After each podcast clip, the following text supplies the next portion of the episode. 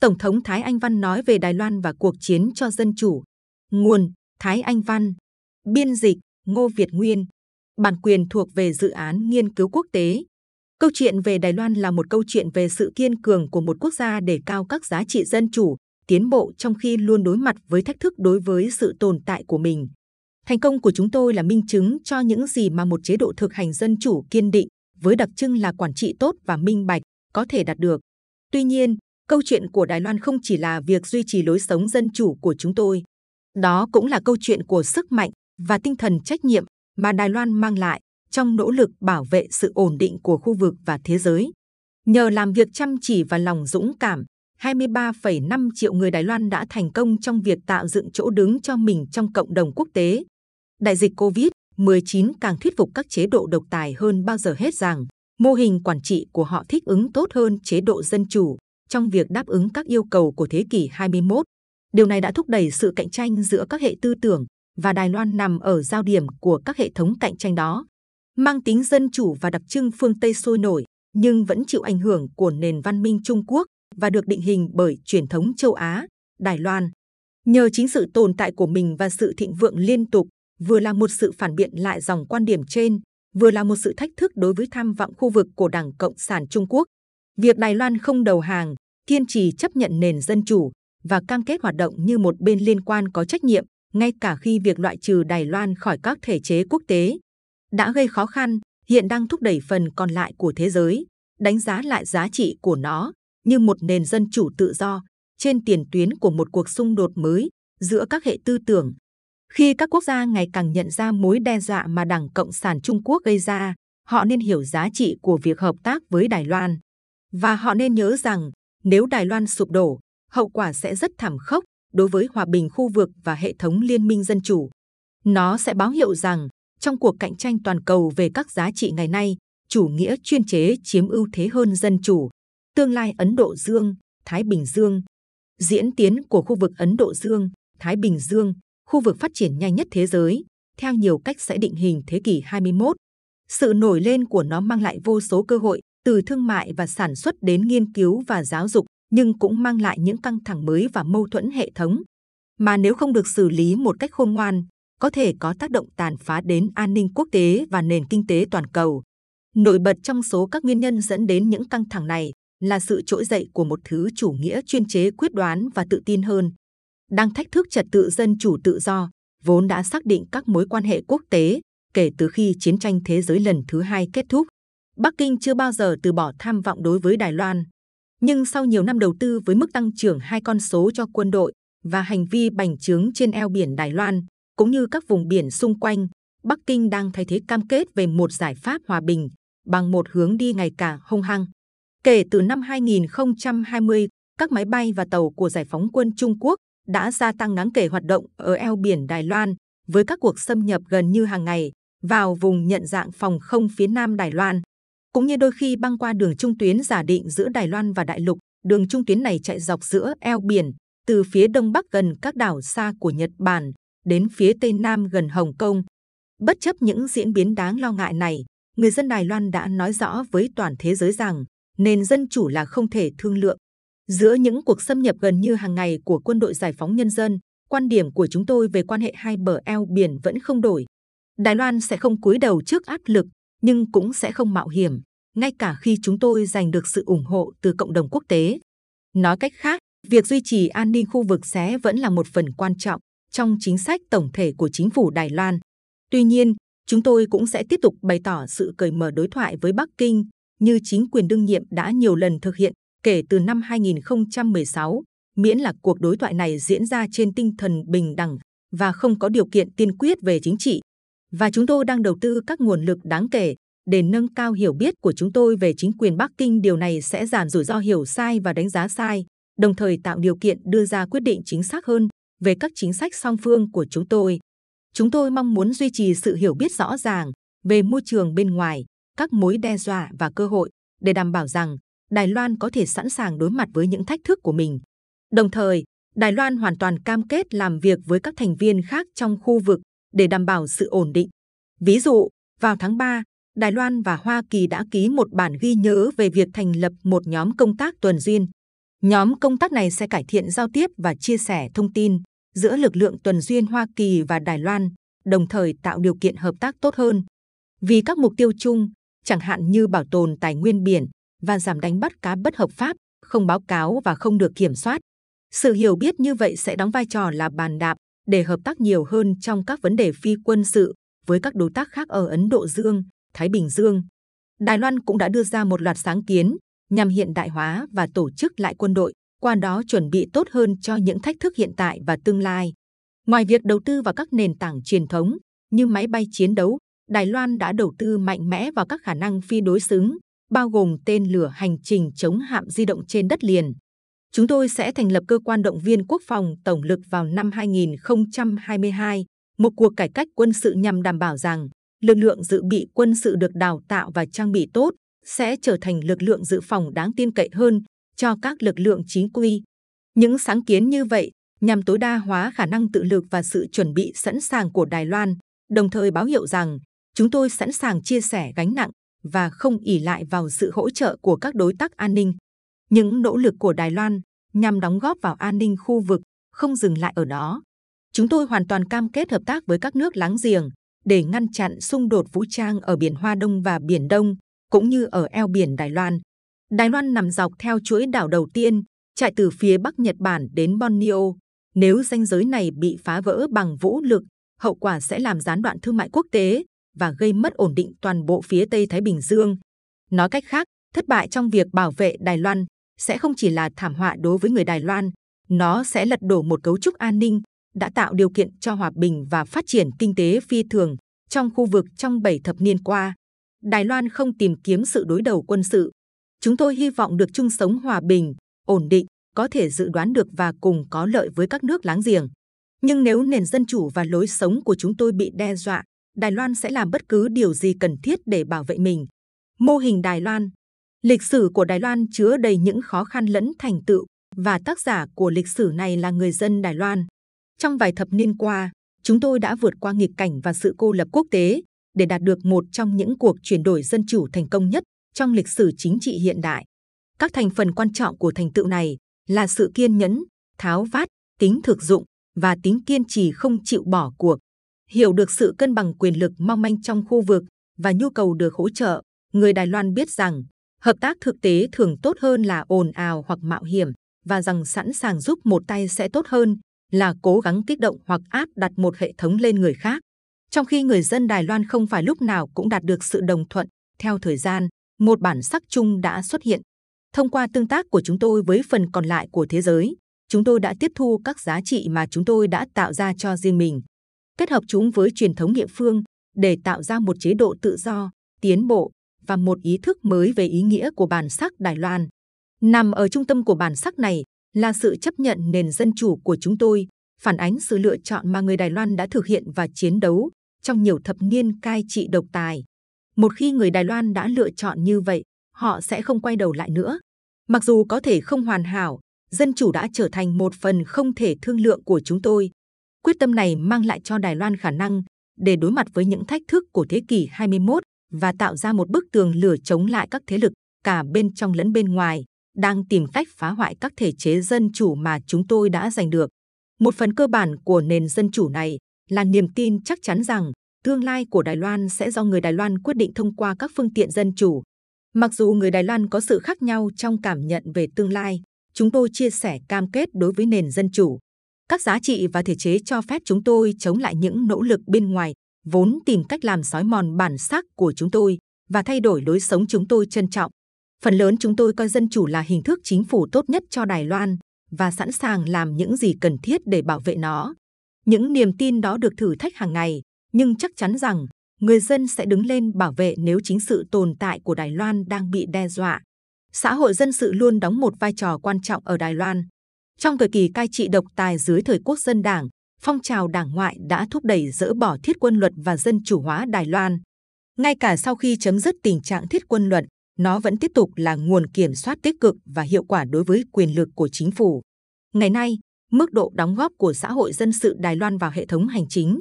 là không thể sánh được ở bất kỳ nơi nào trong khu vực phản ánh sự tin tưởng giữa các quan chức được bầu và công dân và vì vậy có thể tác động đến chính sách trong và giữa các cuộc bầu cử.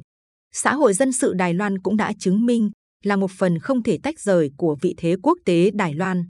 Việc Đài Loan bị loại khỏi Liên Hợp Quốc và hầu hết các tổ chức quốc tế khác có thể dẫn đến sự cô lập, nhưng thay vào đó, Đài Loan đã khai thác sức sáng tạo và năng lực to lớn của người dân. Cho phép chúng tôi thiết lập các kết nối toàn cầu bằng các cách khác, thông qua các doanh nghiệp nhỏ, các tổ chức phi chính phủ và nhiều nhóm bán chính thức. Thay vì trở thành một trở ngại, việc nhiều quốc gia từ chối chính thức công nhận Đài Loan buộc chúng tôi phải suy nghĩ một cách bất cân xứng, chống lại những nỗ lực phủ nhận sự tồn tại của Đài Loan bằng cách tăng cường sự gắn bó của chúng tôi với thế giới thông qua các kênh phi truyền thống. Tóm lại, mặc dù bị cô lập trong nhiều thập niên, người dân Đài Loan đã thành công trong việc tạo dựng một vị trí cho mình trong cộng đồng quốc tế và biến Đài Loan thành một cường quốc kinh tế và một trong những nền dân chủ sôi động nhất ở Ấn Độ Dương-Thái Bình Dương, thay đổi các quy tắc, khả năng tồn tại và thậm chí phát triển mạnh mẽ của Đài Loan với tư cách là một nền dân chủ tự do, bất chấp những thách thức phi thường đối với sự tồn tại của nó, có ý nghĩa quan trọng đối với các quy tắc phổ biến trong quan hệ quốc tế.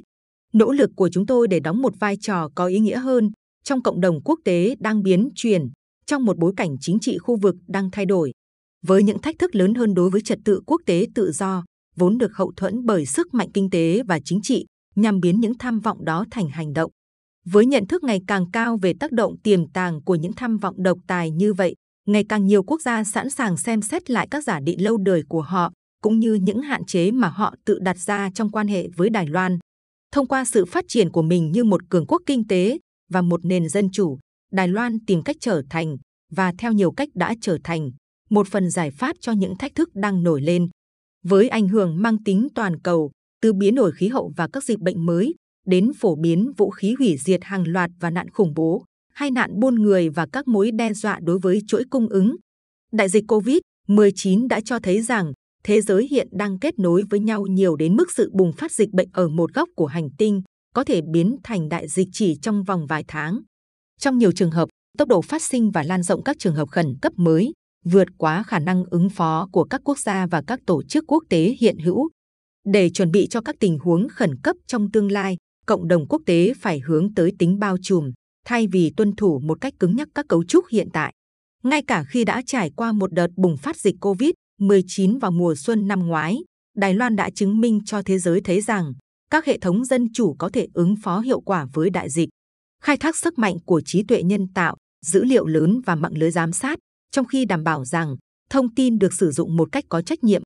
Đại dịch cũng tạo cơ hội cho Đài Loan chia sẻ kinh nghiệm của mình với thế giới và cung cấp hỗ trợ y tế cần thiết cho các quốc gia đang gặp khó khăn. Điều này diễn ra mặc dù chúng tôi từ lâu bị loại khỏi các tổ chức toàn cầu như Tổ chức Y tế Thế giới, khiến Đài Loan không còn lựa chọn nào khác ngoài việc phát triển các phương pháp hợp tác và giao tiếp với các đối tác quốc tế của riêng mình. Việc bị loại khỏi Liên Hợp Quốc và các thể chế đa phương khác đã khuyến khích sự kiên cường, đồng thời thúc đẩy các phương pháp tiếp cận mới để đối phó với mọi thách thức và khủng hoảng. Mặc dù chúng tôi bị phớt lờ, Đài Loan đã nỗ lực tuân thủ các nghị định thư quốc tế, chẳng hạn như Công ước khung của Liên Hợp Quốc về biến đổi khí hậu, sửa đổi luật trong nước và tìm kiếm công thức riêng để đối phó với những thách thức ngày càng phức tạp. Đài Loan cũng đang tích cực làm việc với các đối tác về sự phát triển của khu vực. Vào năm 2016, chúng tôi đã đưa ra chính sách hướng Nam mới, tạo điều kiện cho sự thịnh vượng của khu vực thông qua quan hệ đối tác thương mại và đầu tư, giao lưu giáo dục và giao lưu nhân dân, cũng như hợp tác công nghệ và y tế với các quốc gia ở Nam và Đông Nam Á, Úc và New Zealand. Đài Loan cũng đang đầu tư vào các đối tác này thông qua cộng đồng doanh nghiệp của mình, đồng thời đảm bảo an toàn chuỗi cung ứng và phát triển khu vực. Thật vậy, với sự dẫn đầu về công nghệ cao và lực lượng lao động được giáo dục và toàn cầu hóa, Đài Loan có vị trí tốt để giúp tạo ra chuỗi cung ứng toàn cầu an toàn. Trong các lĩnh vực như chất bán dẫn, công nghệ sinh học và năng lượng tái tạo, đều là các lĩnh vực cần sự hợp tác quốc tế hơn bao giờ hết. Ngành công nghiệp bán dẫn của chúng tôi đặc biệt quan trọng, một lá chắn silicon cho phép Đài Loan bảo vệ mình và những người khác khỏi những nỗ lực gây hấn của các chế độ độc tài nhằm phá vỡ chuỗi cung ứng toàn cầu. Chúng tôi đang nỗ lực để tăng cường hơn nữa vai trò của mình trong việc đảm bảo chuỗi cung ứng toàn cầu với sáng kiến trung tâm sản xuất cao cấp mới trong khu vực, điều sẽ củng cố vị trí của chúng tôi trong chuỗi cung ứng toàn cầu. Bên cạnh việc sản xuất chip máy tính, Đài Loan còn tích cực trong lĩnh vực sản xuất có độ chính xác cao, trí tuệ nhân tạo, ứng dụng 5G, năng lượng tái tạo, công nghệ sinh học, vân vân, giúp tạo ra các chuỗi cung ứng toàn cầu đa dạng hơn, có thể chống lại sự gián đoạn do con người hay các tác nhân khác gây ra. Đài Loan cũng có được sức mạnh mềm từ chuyên môn và năng lực trong nhiều lĩnh vực khác, bao gồm giáo dục, y tế công, y khoa và phòng chống thiên tai. Và đây là những lĩnh vực mà các chuyên gia và tổ chức của chúng tôi đang đảm nhận vai trò ngày càng tăng trong khu vực. Ví dụ, các trường đại học của chúng tôi đã sẵn sàng làm việc với các trường đại học khác trong khu vực để phát triển đào tạo tiếng Trung. Các cơ sở y tế của chúng tôi đang chia sẻ chuyên môn về công nghệ và quản lý y tế với các đối tác trên khắp châu Á và chúng tôi sẵn sàng làm việc với các nước lớn để cung cấp đầu tư cơ sở hạ tầng ở các nước đang phát triển, tận dụng tính hiệu quả, đồng thời thúc đẩy quản trị tốt, minh bạch và bảo vệ môi trường. Những nỗ lực tương tự cũng đang được thực hiện thông qua một thỏa thuận với Hoa Kỳ nhằm tăng cường hợp tác về cung cấp tài chính cho cơ sở hạ tầng, đầu tư và phát triển thị trường ở Mỹ Latin và Đông Nam Á.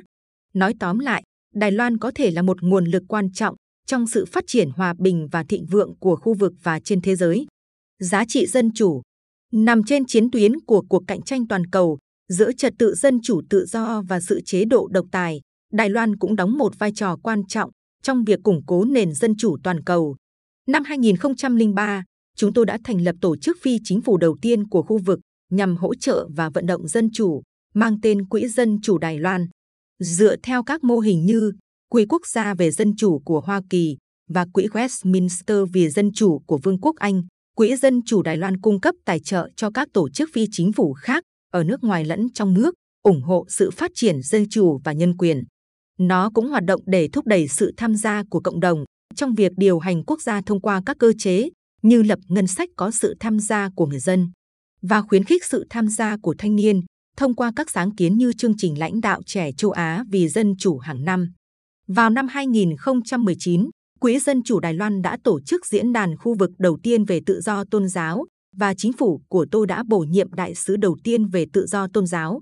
Thành tích mạnh mẽ của Đài Loan về dân chủ, bình đẳng giới, báo chí và tự do tôn giáo cũng đã biến Đài Loan trở thành ngôi nhà của một số lượng ngày càng lớn các tổ chức phi chính phủ toàn cầu, vốn đang phải đối mặt với một môi trường ngày càng khó khăn ở châu Á.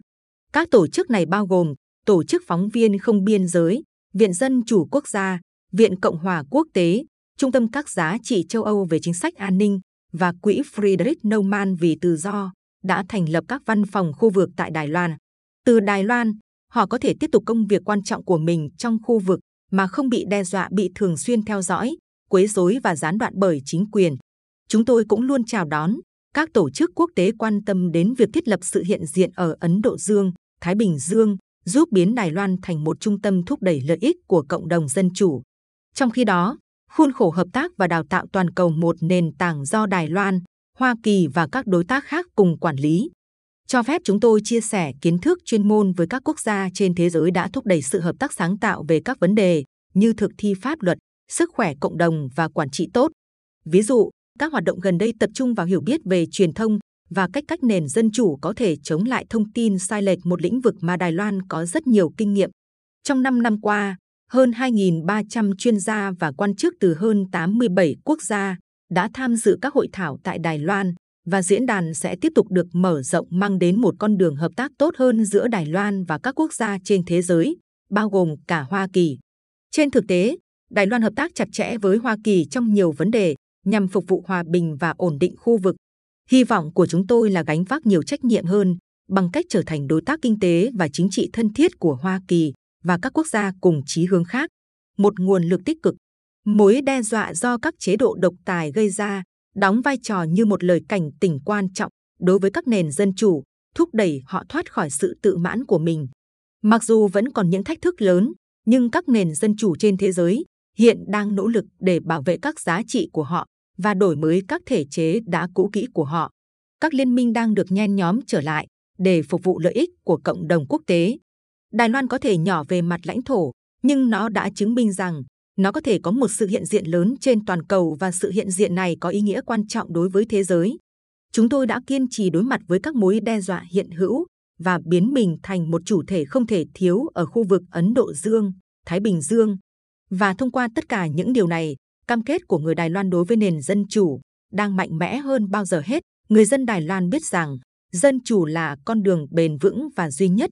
Trong hai năm qua, việc chúng tôi xử lý đại dịch COVID-19 cũng như sự hỗ trợ và hợp tác của chúng tôi với các quốc gia trên thế giới đã cung cấp thêm một ví dụ về vai trò quan trọng của Đài Loan và lý do tại sao Đài Loan lại quan trọng.